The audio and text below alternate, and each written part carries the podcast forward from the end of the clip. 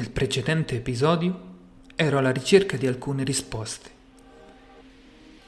Di alcune risposte che non ci sono state, ma invece sono arrivati dei messaggi che valgono più di tante risposte. Così mi sono svegliato nel mezzo della notte a scrivere qualcosa che non avrei mai potuto immaginare.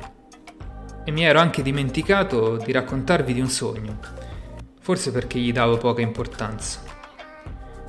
Perché come uno dei tanti sogni fatti. Di un sogno fatto veramente tante volte, che Daniele era con noi. Come se non se ne fosse mai andato, come se non fosse mai accaduto niente. E ne ero cosciente, convinto, come se non ricordassi più che se n'è andato veramente ma che nei sogni continua a vivere, e forse che vuole dirmi che c'è veramente, che insieme a me, a noi, e che non finisce tutto con la morte, che lui c'è anche se non lo vediamo.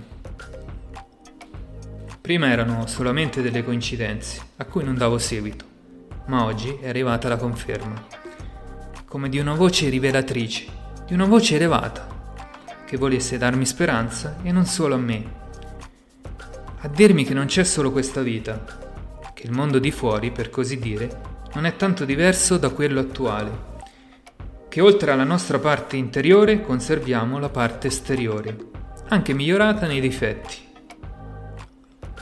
Che ero quasi incredulo, scettico, che fosse veramente lui, Daniele. Che bisognerebbe condividere questo sogno per far cessare tutte quelle guerre e che quelle malattie incurabili diventano meno dolorose se non significano la fine di un percorso, ma invece l'inizio di qualcosa di migliore. Che è stato un sogno rivelatorio in tutti i sensi, come se fosse il finale di un bel film, che finisce con la promessa di futuri film. L'anticipazione di qualcosa di più grande. Nei giorni seguenti ho continuato a sognare, come se non fosse capitato niente come se ci fosse ancora tempo, e fossi a sognare di nuovo le mie paure, o forse a cercare di superarle mentre sogno.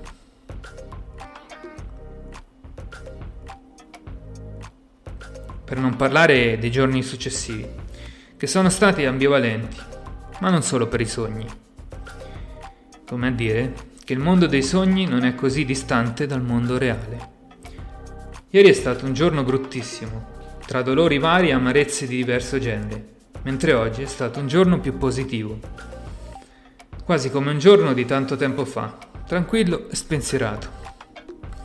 Così che si alternano giorni belli a giorni brutti e sogni belli a sogni da dimenticare. Forse uno di questi giorni riuscirò a capire il perché di questi giorni sogni tristi, che forse la risposta la troverò in un sogno Cari ascoltatori, questo sogno rivelatorio è un'ulteriore conferma che ci sono forse realtà differenti nei sogni, che forse ne sapremo di più dopo la morte o nei prossimi episodi. Questo è The Dreams Game, dove i sogni trovano una spiegazione.